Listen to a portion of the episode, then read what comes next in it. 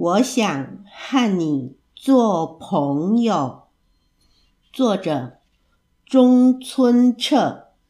一千年才会碰到一次的大寒流，笼罩整个地球，连大海都完全结冰了。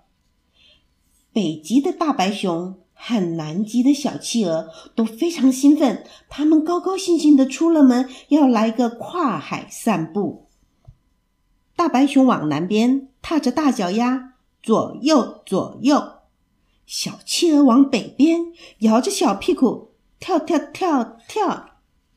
走啊走的，两个人就在富士山山顶上见面了。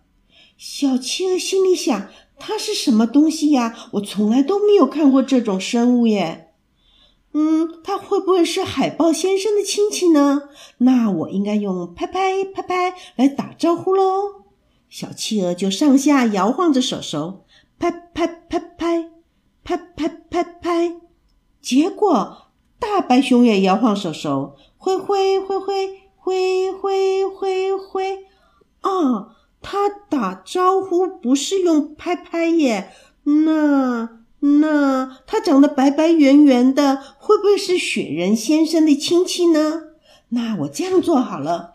结果一不小心，一头撞上了地面，就这样一路滑滑的，咚！小企鹅出糗了，害羞的对大白熊笑了笑。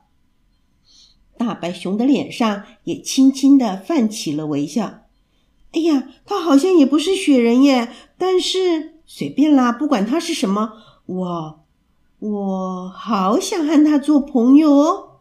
那么接下来发生什么事了呢？我想和你做朋友。没想到，因为天气实在太冷了，小企鹅才一说话，所有的字马上就一个一个。结成了冰块。我想和你做朋友。就这样，小企鹅大叫，说了好多次，好多次。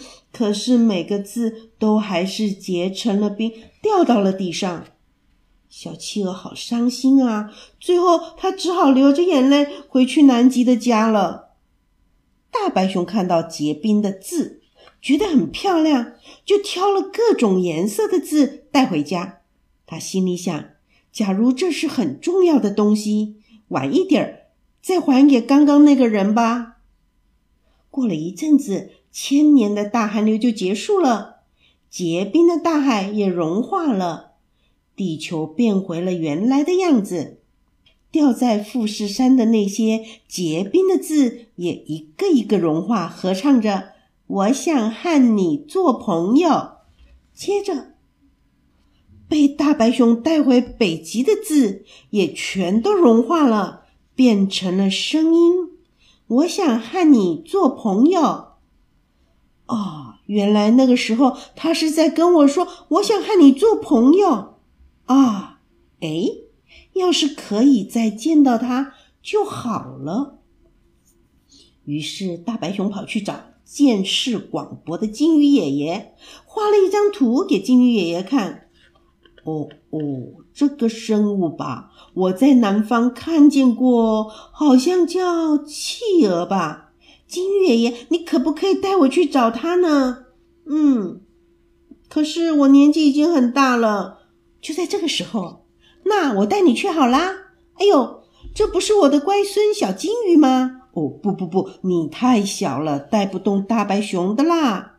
那那至少可不可以帮我带一个留言去给他呢？小金鱼，大白熊就在小金鱼的身上诚心诚意的写上了想要告诉小企鹅的话。正值生长期的小金鱼大口大口的吃着鱼，开始它漫长的旅行。小金鱼不停的吃。不停不停的长大，小金鱼不停不停不停的游啊游，终于安全的抵达了南极。小金鱼变得很大很大，终于把变得很大很大的留言送到小企鹅的面前了。给小企鹅，我也很想和你做朋友。假如有一天大海又结冰了。我们就约在那座山上见个面吧。大白熊刘，这个故事就说完了。